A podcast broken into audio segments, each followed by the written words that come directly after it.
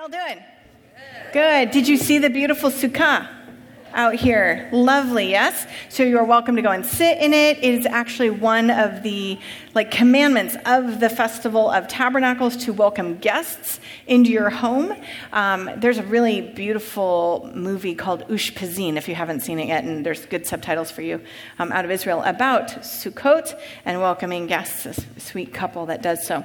So, anyway, if you want to go and check it out, um, the first night of Sukkot was Friday night, and it goes on for eight days, with the final day being the like big Hosanna big Hosanna Rabbah, like big, big. So you can come, it'll be here. It might even still be up a little bit when you come back next week. So just come enjoy and hang out in this coat. Um, just a couple really beautiful things. When you keep the Festival of Tabernacles or Feast of Booths or Ingathering or Sukkot, you are supposed to uh, hang out in a booth for eight days. So it's like the best, you know, kids, when you were little, you wanted your parents to like get in the fort with you. God commanded it. He was like, parents must hang out in a fort with their kids for eight days. That'll be great. And you put up all your meals, and many people even sleep in their sukkahs. And if you are in um, Israel and you are in the place where there's like a lot of apartment buildings, people will build them out on alongside their balconies. So as you look up, they'll just be three sided structures with roofs everywhere you go. And one of the reasons why you're supposed to do this is because you're remembering that we wandered in the wilderness with God for 40 years, wandered slash followed, and uh, God took good care of us. And so we're going to reenact that every fall and remember that God did that for us. So hopefully you'll get a chance to sit in someone's sukkah. And if you haven't yet, you go there. One of the rules of the rabbi said is that you have to have some visibility so you can see the sky sort of poking through either during the day or at night to remember that God is our ultimate covering, that our dwelling place here is temporary um, and that God dwells with us and we get to dwell with God. It's quite lovely and beautiful. And also, when the Israelites were in the wilderness with God, it started out with them coming to Mount Sinai and being given what we call the Ten Commandments, which was sort of a betrothal ceremony between Israel and God's people. So, this is also like a honeymoon suite where you get to remember um, what it was to commit yourself to God and be in God's presence. Cool, huh? So have some fun with that. I'm Pastor Danielle. I'm one of the pastors here at Spark Church. I'm really excited to be with you here today, and we are going to continue our Matthew 25 series this afternoon. Um, we've been spending some time with this text, and again, just invite you sort of sit, close your eyes, let it wash over you as we continue our M25 series. When the Son of Man comes in his glory, and all the angels with him, he will sit on his glorious throne. All the nations will be gathered before him, and he will separate the people one from another as a shepherd separates the sheep from the goats. He will put the sheep on his right and the goats on his left. And then the king will say to those on his right, Come, you who are blessed by my Father, take your inheritance, the kingdom prepared for you since the creation of the world. For I was hungry, and you gave me something to eat. I was thirsty, and you gave me something to drink. I was a stranger, and you invited me in. I needed clothes, and you clothed me. I was sick, and you looked after me. I was in prison, and you came to visit me. And the righteous will answer him, Lord, when did we see you hungry and feed you, or thirsty and give you something to drink? When did we see you a stranger and invite you in, or needing clothes and clothe you? When did we see you sick or in prison and go to visit you? And the king will reply, Truly, I tell you, whatever you did for one of the least of these, brothers and sisters of mine, you did for me. Then the unrighteous have this converse happen and their story's not so great. So that will just end hang out with there for a moment. Okay, I'm going to be telling you a little bit of a story from a favorite book of mine called The Shadow of God by a professor in Florida named Leo Sandgren. And it's uh, stories taken from early Judaism that he has created in his mind based upon his, it's like historical fiction short stories. And this short story that he wrote is called I See. The reason why I love this story, and I want to share it with you a little bit this afternoon, is because I think a lot of times when we read the Gospels, when we read Jesus' teachings, when we hear them, when we even hear this passage in Matthew 25, we immediately go to what does that mean for end times? What does that mean for what's going to happen in the future to me? What does that mean for what's going to happen in the future to this person I don't like? What does it mean for um, how it's all going to sort of pan out in the end? And we immediately go to heaven. Don't a lot of you? I mean, fair enough, this takes place at the end time, so it's easy enough to think that. But what if you were amongst the first hearers of Jesus' teachings here? What if you weren't listening to Jesus' teachings of Matthew 25 in the year 2023, what if you were sitting in Galilee, in a field or by the lake, and Jesus sat down and he started to teach? And you were amongst many first century Galileans sitting there listening in. What might you take away? And would our first thought be, oh, this is about where I'm going to go when I die? Or would our first thought be something different?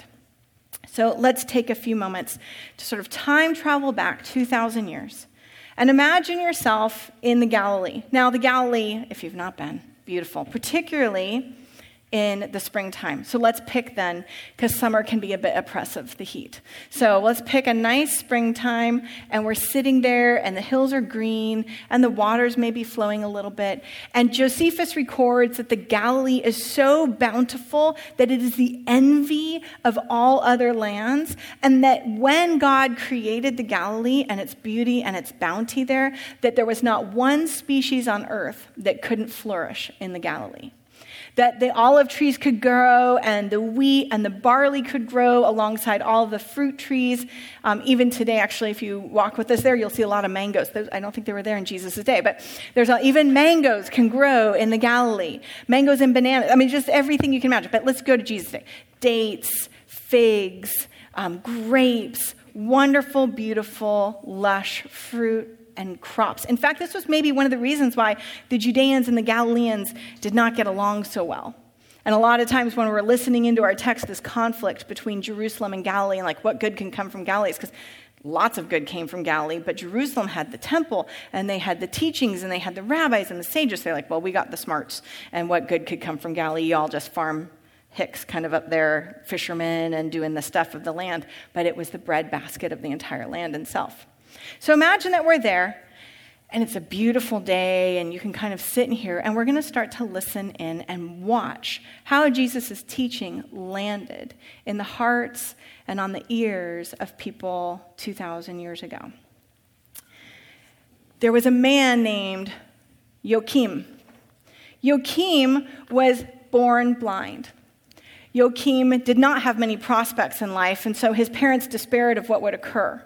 And in fact, Joachim, even as he would walk about, people could almost smell him coming before he arrived because his condition caused an odor that preceded him. And many people couldn't stand to even look upon him as he would have to wipe regularly the mucus off of his eyes. But there was a woman in the area, and her name was Bilhah. Bilhah was born with a different type of condition. She was considered unseemly. Some people, even in the village, referred to her with unkind and unpleasant terms, even as much as calling her ugly.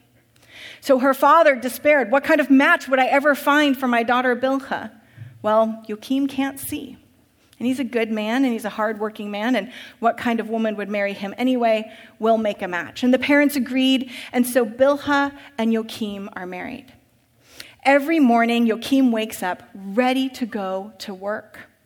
Bilhah wakes up at the crack of dawn as the rooster crows, and she grabs together a little bit of some meager food for her husband. She puts a warm bowl of water out for him so he can clean his face after an evening of all the crust that has formed over his eyes. And he sits on a stool and he takes very humbly what she offers him. And she says to him, My husband, how are you doing? And he says, Today I will go and I will get our daily bread. And she says, Thank you, my husband. And with his meager effort, he goes, he cleans himself up, he does his morning routine. He says, The Shema, Hear, O Israel, the Lord is our God, the Lord is one. Love the Lord your God with everything you've got. And he goes and he starts his walk. Now, Joachim knew very well the way that he would start to walk to his employer. Um, his name was Dos- Dositheus, and Dositheus had this beautiful estate. And so he would walk down here in the Galilee, and you can imagine him on the path, going with his staff as he would go along, with his handkerchief tucked in so he could wipe his eyes as needed, and a little bit of barley bread, and maybe an egg or anything else that Bilhah could have put in for his lunch for the day. Now, Joachim had this beautiful imagination. And he could hear everything, and he would imagine everything as he would go. And he would imagine that the babbling brook, as he crossed over that little stream, would be singing joys and praises to God. And he would continue down the path, and he would hear the pigeons in the air. And he thought, I know that they are pigeons, but I like to imagine that they are angels of the Lord, and that they are praising the Most High. And he would continue on down his way. He was not afraid for that he did not understand. He, he didn't even lament the fact that he couldn't see because you can't lament something you've never had. He was born this way and had learned to see in the world all around him. So he continues on down the way. He even knew that if somebody ever gave him any trouble, that the mighty one had already instructed all of Israel to take good care of that person. Cursed be anyone who puts a stumbling block in front of the blind, the Torah says in Leviticus 19. So he knew that God, the Holy One, would take good care of Joachim and Justus. Joachim arrives at Dositheus' gate from his humble house of a small first century home. This one would probably be quite nice. Bilhah and Joachim probably couldn't afford something quite so lovely. And he goes to the home of Dositheus, a Sadducee. Now, Sadducees had a lot of wealth. They were connected with the people of power in the time. They were connected to Herod and to Rome and even to the upper workings of the temple. And Dositheus was no difference. He had massive wealth and a huge courtyard, and he had much work to do. Now, this time, as Joachim walks up to Dositheus' estate and he's waiting, he'll often just sit and wait for the overseer to come. But this day, something very unusual happens. Dositheus, the master of the household comes to meet Joachim himself. He says, Joachim, I have something very important to show you. You must come with me. Joachim's very excited about this. I mean, the master of the house, Dositheus himself, is speaking to him. And he invites him in and he says, We have a new grinding stone and he invites Joachim to come and put his hands on it. Now, if this were just a typical small kitchen, you would have a small grinding stone. In fact, that would be quite nice, the Cuisinart KitchenAid of the day, where the woman would put the grain in the middle and then start to rotate between those two stones, that hard wheat grain, and start to see the flour come out.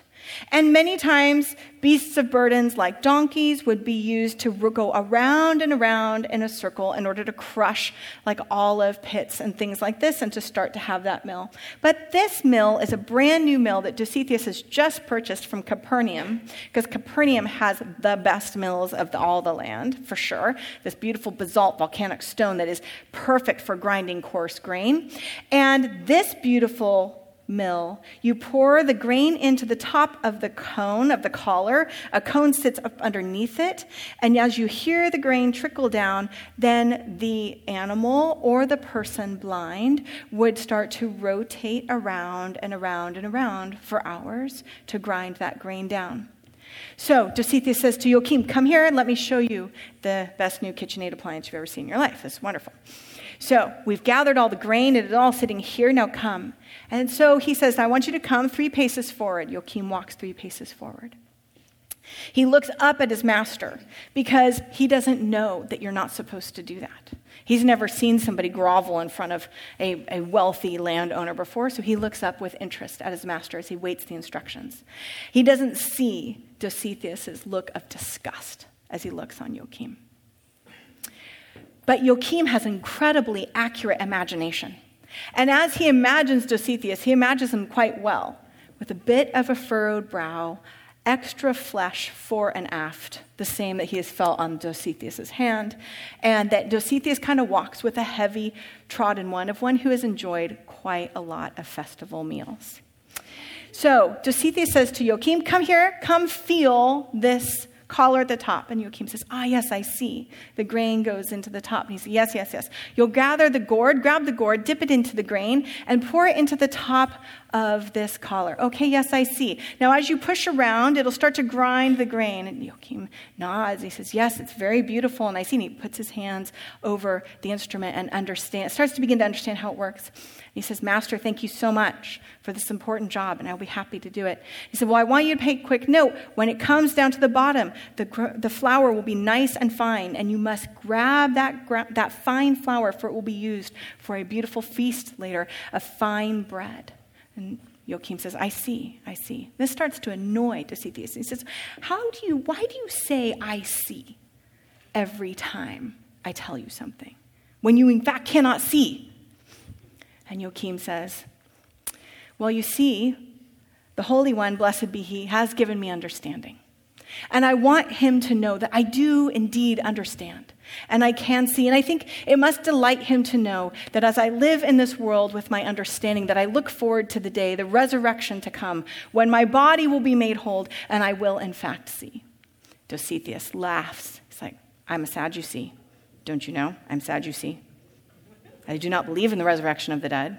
There's nothing in the Torah at all to suggest that you will be resurrected from the dead. And Joachim says, Yes, I know. I know that this is a debate, but still it is something that I hope for. Dositheus says, You might as well sit there and hope for three meals to magically appear in your bowl all day. That's the same hope you have for the resurrection. And he says, I see. I understand. I'll get about my work. So Joachim starts to walk around in circles for hours, scooping the grain out with a gourd, pouring it into the top of the collar, hearing the grain trickle down between the cone and the collar of the basalt. And then he starts to push. And then he can see he can see that the flour starts to hang out in the yam, the basin at the bottom, and he starts to collect it and put it aside so that a good working servant will take it to the next step in for the feast and the festival. Well, as he's sitting there and it starts to be the heat of the day, he takes a short break and he pulls out his little bit of, of barley bread that Bilhah has made him and a little bit of boiled egg. And he sits down to eat. And he can hear a great commotion starting about in the courtyard.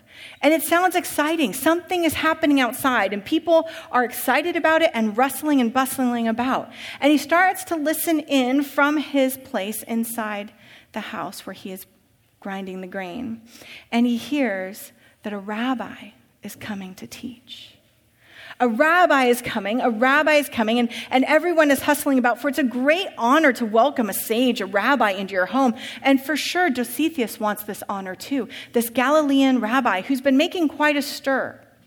His name is Yeshua, Jesus. He comes from a place called Nazareth. And Joachim starts to listen in, and he's waiting to be invited because it looks as if all the laborers from the field have been brought in, and everyone's being brought into the courtyard to come and sit and listen to this rabbi. He's not invited, they've forgotten about him. But he thinks, well, no one has forbidden me to listen. So he sits down in the shade of the door right on the edge of the courtyard, and he starts to listen in.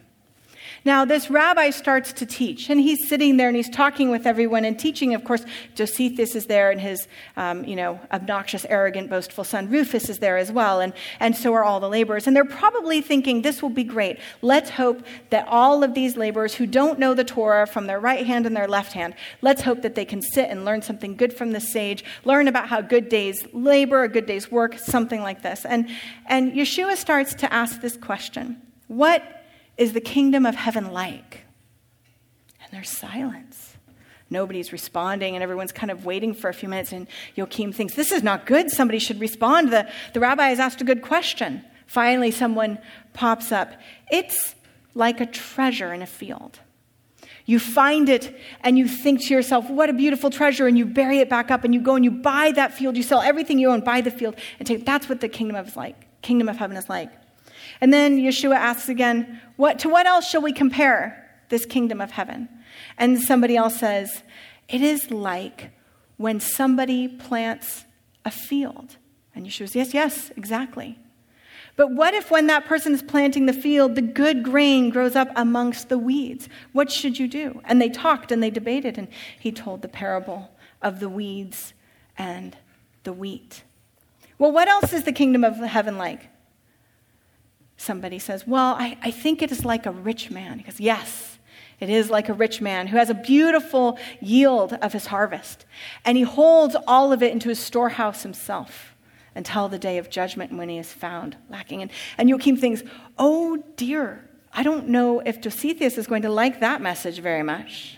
I'm a little bit concerned about how some of this message might fall on the ears of the rich. And some silence has started to sort of, some uncomfortable silence has settled in over on the laborers as, as Jesus continues to teach. What is the kingdom of heaven like? Joachim thinks this is quite a marvel. He certainly knows the land. He knows how the systems work. He understands how people live in this world. This is amazing. But silence has sort of fallen over. And then he hears his master, Dositheus himself, pop up and say, The kingdom of heaven is like a great feast Phew, thinks Joachim. This should be safe. This will be fine. No problem. And Jesus agrees. A feast.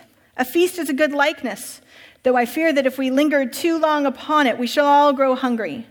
Now, there was a very rich man who gave a great banquet, and he invited all the nobles and every important merchant and landowner in the city. And on the day of the feast, he sent his servant to bring the guests to the magnificent table.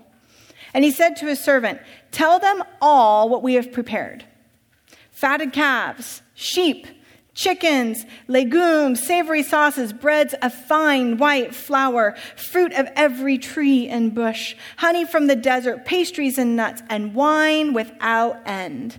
This is the best the Galilee has to offer. The servant went out praising the delicacies of the feast to the limits of his vocabulary, but the invited guests insulted the master. They all made excuses and they went off to their labors, one to his business, another to his farms. So the servant returned and reported his failure to the master.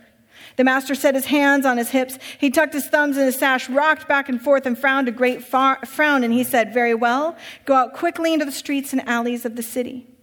Invite the poor and the maimed and the lame and the blind.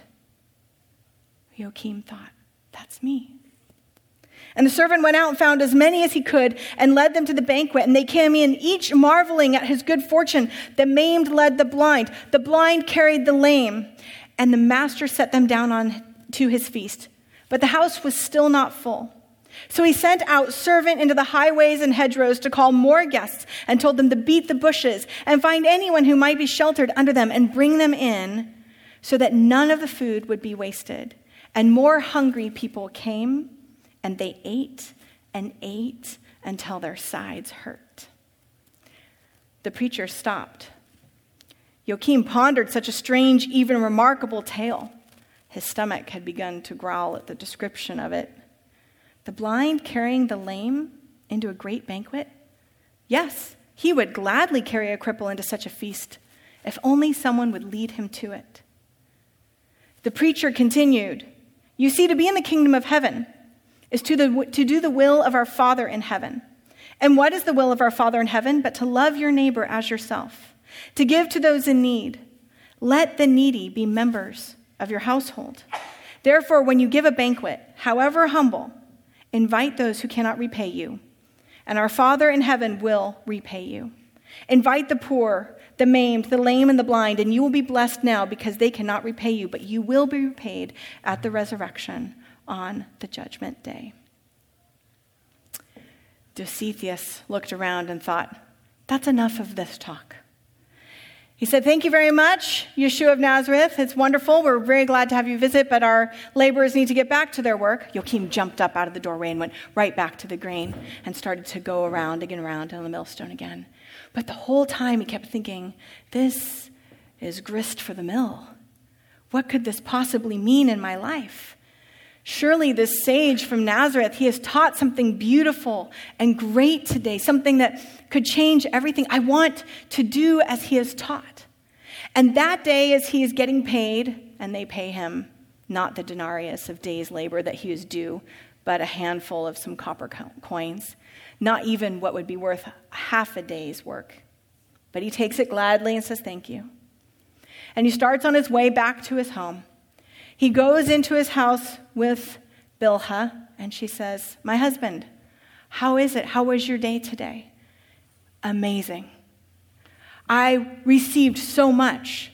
What were you paid? Oh, barely a day's wage. But I heard this rabbi from Nazareth, this sage came, and he spoke of this incredible banquet where the blind and the lame and the poor would all come together and feast. It was amazing. And Bilhah says, My husband, this is lovely stories. Sounds like a typical Joachim day that you would love to hear such a story, but we don't have enough money to be able to make dinner or meals. I mean, I'll do what I can with what you've given me. But Joachim can't wipe the smile of joy off his face, even as he continues to wipe the mucus out of his eyes. And that night, he looks at Bilhah and he says, I know what we are to do. We must throw a feast. And she says, My husband, we do not have enough for the two of us. We cannot throw a feast. It doesn't matter. It's what the rabbi said. We must throw a feast and we must go out and invite everyone. We have to find people poorer than us and we need to invite them in. And she says to him, There is no one poorer than you. You are the poorest person that I know. No one is poorer than us. He's, we must have a feast for the poor. You're the poor. You are the poorest person I know. But he is so excited and filled with hope and joy at the thought of having a feast where those who are hungry are fed and welcomed. He can't stop thinking about it all night long. And Bilhah looks over and she sees her good, honest husband who works every day, who deals with ridicule, who doesn't see the looks on people's faces as he passes by, but she does. And she thinks to herself, I will do my best. I will do my best to make this work for my husband. So the next day, she opens up a treasure chest that she has in her home. And at the very bottom, she's tucked away a few coins. And she decides that today she will go out and stretch that meager richness that she has, her meager wealth, and go out into the market and try the best she can because her husband is determined to invite everybody home for dinner that night.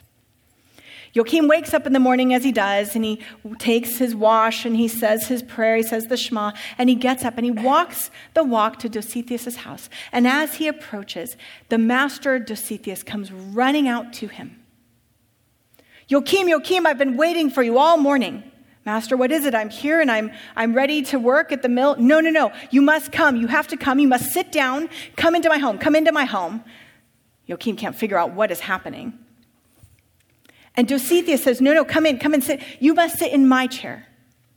And Joachim sits down in the master's chair and he can feel that the cushion is so soft it must be filled with the best goose down around. And, and he sits down and Dositheus starts to say to him, Thank heaven you are here. I had a dream and I need to know what it means. I dreamt that I died, and I awakened among the shades in Sheol. It was like unto a pit of refuse, and the smoke burned my nostrils, and it scorched my throat. I thirsted. That is not a pleasant situation, I assure you, Joachim. He says, Not pleasant at all, master. I looked about, and I saw that you sat in a garden, far away, beyond a chasm, with Abraham, Isaac, and Jacob. Don't ask me how I knew they were the patriarchs, but well, who else could they have been? And I recognized you. Indeed, you wore the very same tunic that you're wearing today. Joachim said to Dositheus, What? I didn't have a better tunic. This one is thread and worn, and there's patches everywhere. I would have liked to have had a better tunic. No, no, stop with the tunic, Joachim. I need you to pay attention to what is happening. I shouted to you, Come, bring me to your garden. And you said, The cost of the passage is one denarius. Can you pay the price? I have nothing. My purse was left behind. And you said, I have but 11 copper coins. 12 make a denarius, but I don't have it. I, I yelled to you, Can you not ask the patriarchs to please lend you a coin that I may come? But they shook their heads. And then you rose and walked away. And the patriarchs turned their back to me. Now tell me, Joachim, what does my dream mean? You were in it. You must tell me, what do you think of it? Now think, speak truth. I must know. Your dream is a, is a wonder, Master, said Joachim. By that I mean terrible. Perhaps remarkable is what I mean. To think that but for the lack of a single copper coin, you might have entered the kingdom of heaven. That is wonderful and terrible and remarkable indeed. Well, terrible and remarkable, is that all you can say? Surely I, I would have come to help you if I was able, but you could not, and I could not cross over. I'm disappointed I didn't have a new tunic still. By the temple gates, Joachim, Dositheus shouting, What does it mean for me?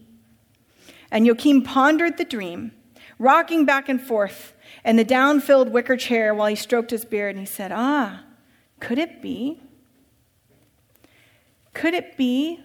For the lack of a single copper coin, you might have entered the kingdom of heaven. Last night, I decided to do as the rabbi said and invite poor people to my banquet. My wife said to me, You'll find no one poorer than yourself. Master, I'll invite you to my banquet. And Dositheus said, I see.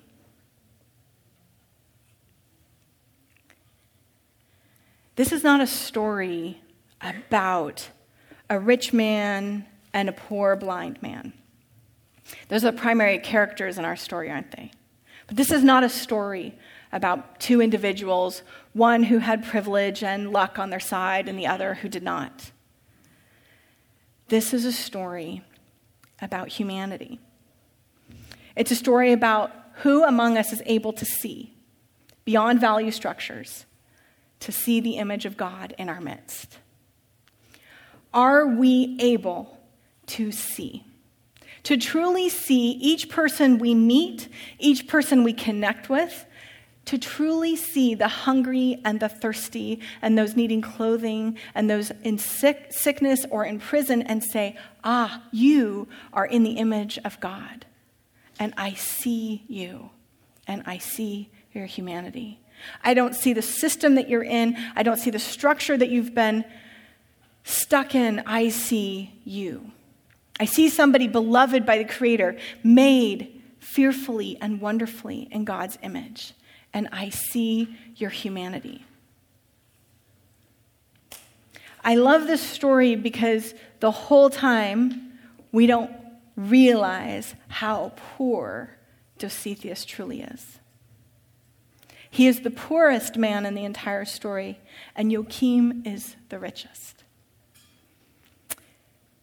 You see, the Bible, y'all, didn't just go west, it stayed east, and it also went east and south, and also South America. And this story, one of the reasons why I love it so much, it lands us in Jesus' day. It reminds us of what might we have heard if we'd heard that banquet story. Many of us have thought, oh, that'll be what heaven is like. Poor people will be there too. How nice. But what if we heard it the way Joachim heard it and we thought, oh, I must go and welcome the poor in? So there is a aspect of Christianity that maybe some of you are quite familiar with and some of you may not be as familiar with called liberation theology. Anybody ever heard of this just a little bit? Yeah.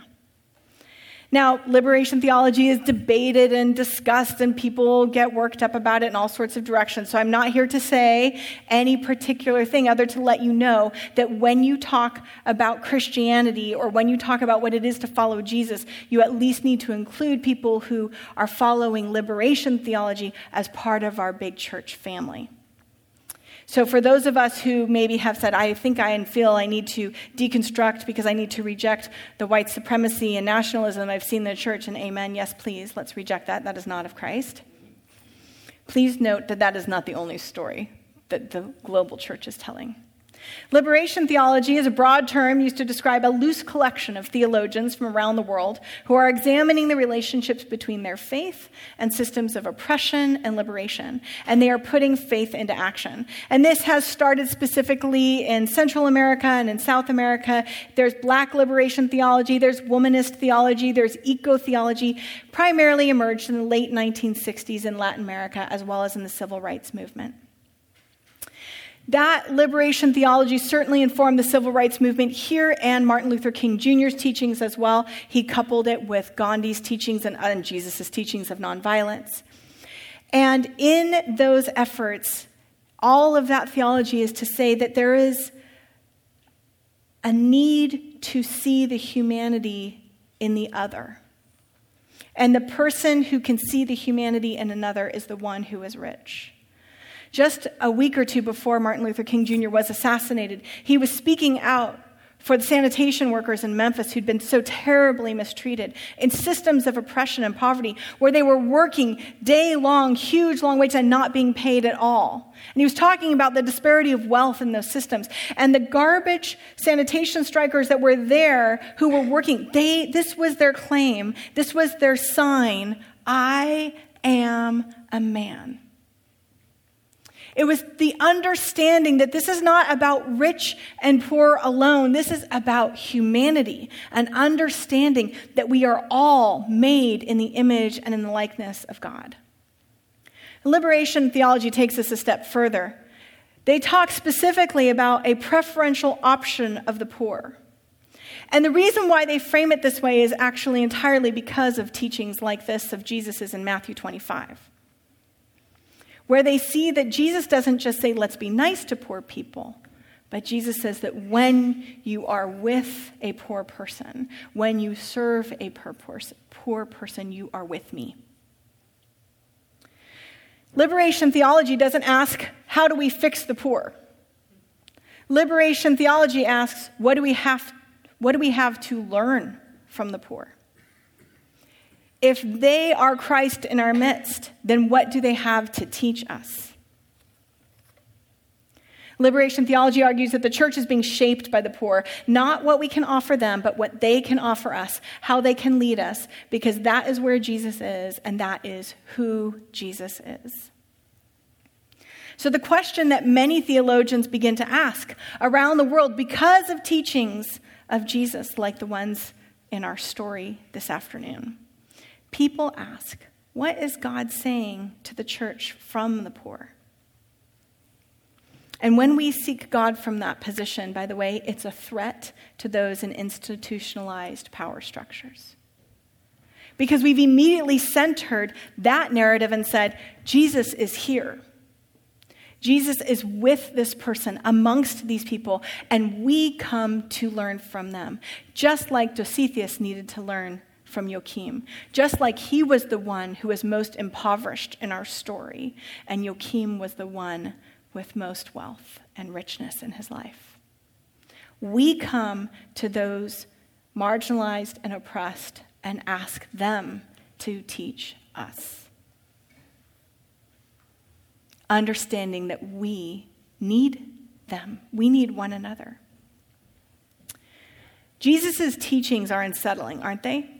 When you really start to dig down, or you think, I, maybe I'll try to do this this week. Now, we've just told this story about this beautiful banquet. Joachim, unsettled by Jesus' teaching, but also inspired by it, runs home to his wife and says, Let's throw a feast and find the poorest of the poor and bring them to our home. Is that what we'll all do this week? We'll, we'll find out next Sunday. I'll ask who this last week went out amongst, right? It's not easy to do what Jesus calls us to do. Jesus' teachings, though, should unsettle us. They should unsettle our addiction to power and prestige and wealth and authority. And they should get us back to what it means to be a shepherd like Jesus. These teachings should be unsettling. If in our story between Joachim and Bilhah and Dositheus, when you think, what do I want my child to grow up to be or to have? Isn't it that you would really like them on the nice estate, right? With the vineyards. Who here has not, especially during the pandemic, did you not spend some time on Zillow trying to hit an eject button to anywhere else. And you're like, well, Italy has vineyards. Oh, look, I can buy a house for a dollar. Is this just me? And I can renovate that house for that, right? Have you guys seen those deals? You're like, maybe that's, maybe that's my call.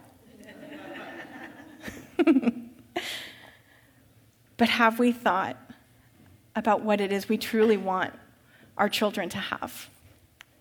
What we truly want ourselves to have, which is a, a wealth and richness because of who they are with, because of the humanity that they see in every single person that they encounter.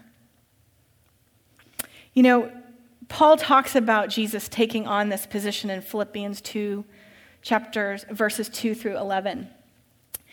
That Jesus didn't go out and try to build that big estate himself, did he? He didn't go out and try to invest and build huge super power structures. Instead, Paul says, If then you have any comfort in Christ, any consolation from love, any partnership in the Spirit, any tender affection and sympathy, make my joy complete. Be of the same mind, having the same love, being in full accord and of one mind. Do nothing from selfish ambition or empty conceit, but in humility. Regard others as better than yourselves. Let each of you look not to your own interests, but to the interest of others. Why? Let the same mind be in you that was in Christ Jesus, who, though he existed in the form of God, did not regard equality with God as something to be grasped, but emptied himself, taking the form of a slave, assuming human likeness. And being found in appearance as a human, he humbled himself and became obedient to the point of death, even death on a cross. Therefore, God exalted him even more highly and gave him the name that is above every other name, so that at the name of Jesus every knee should bend in heaven and on earth and under the earth, and every tongue should confess that Jesus Christ is Lord to the glory of God the Father. I'm going to invite the team to come on up. And as we turn our hearts towards this banqueting table that Christ has set in our midst, where all are welcome where the poorest of the poor and the richest of the rich come and find even footing in front of the cross. My prayer for us, Spark, is that we might this week, today and this week and every day, open up our hearts to Jesus, who identifies with the least of these. And when we are with them, we are with him. And we are the ones that are poor in spirit who need to seek that wealth and that richness that is found in those places. Amen. For in the night in which he was betrayed, our Lord Jesus took the bread, blessed God, and broke the bread, giving it to his disciples, saying, Take, eat. This is my body given for you. Do this in remembrance of me. And likewise, after supper, he took the cup, gave thanks, and gave it to them, saying, Drink this, all of you. This is my blood of the new covenant, which is shed for you and for many for the forgiveness of sins. Do this as often as you drink it in remembrance of me. All are welcome at this table. Come, all who are hungry, all who are thirsty, all who are in need of healing and hope. Come, the table has been prepared we have been welcome.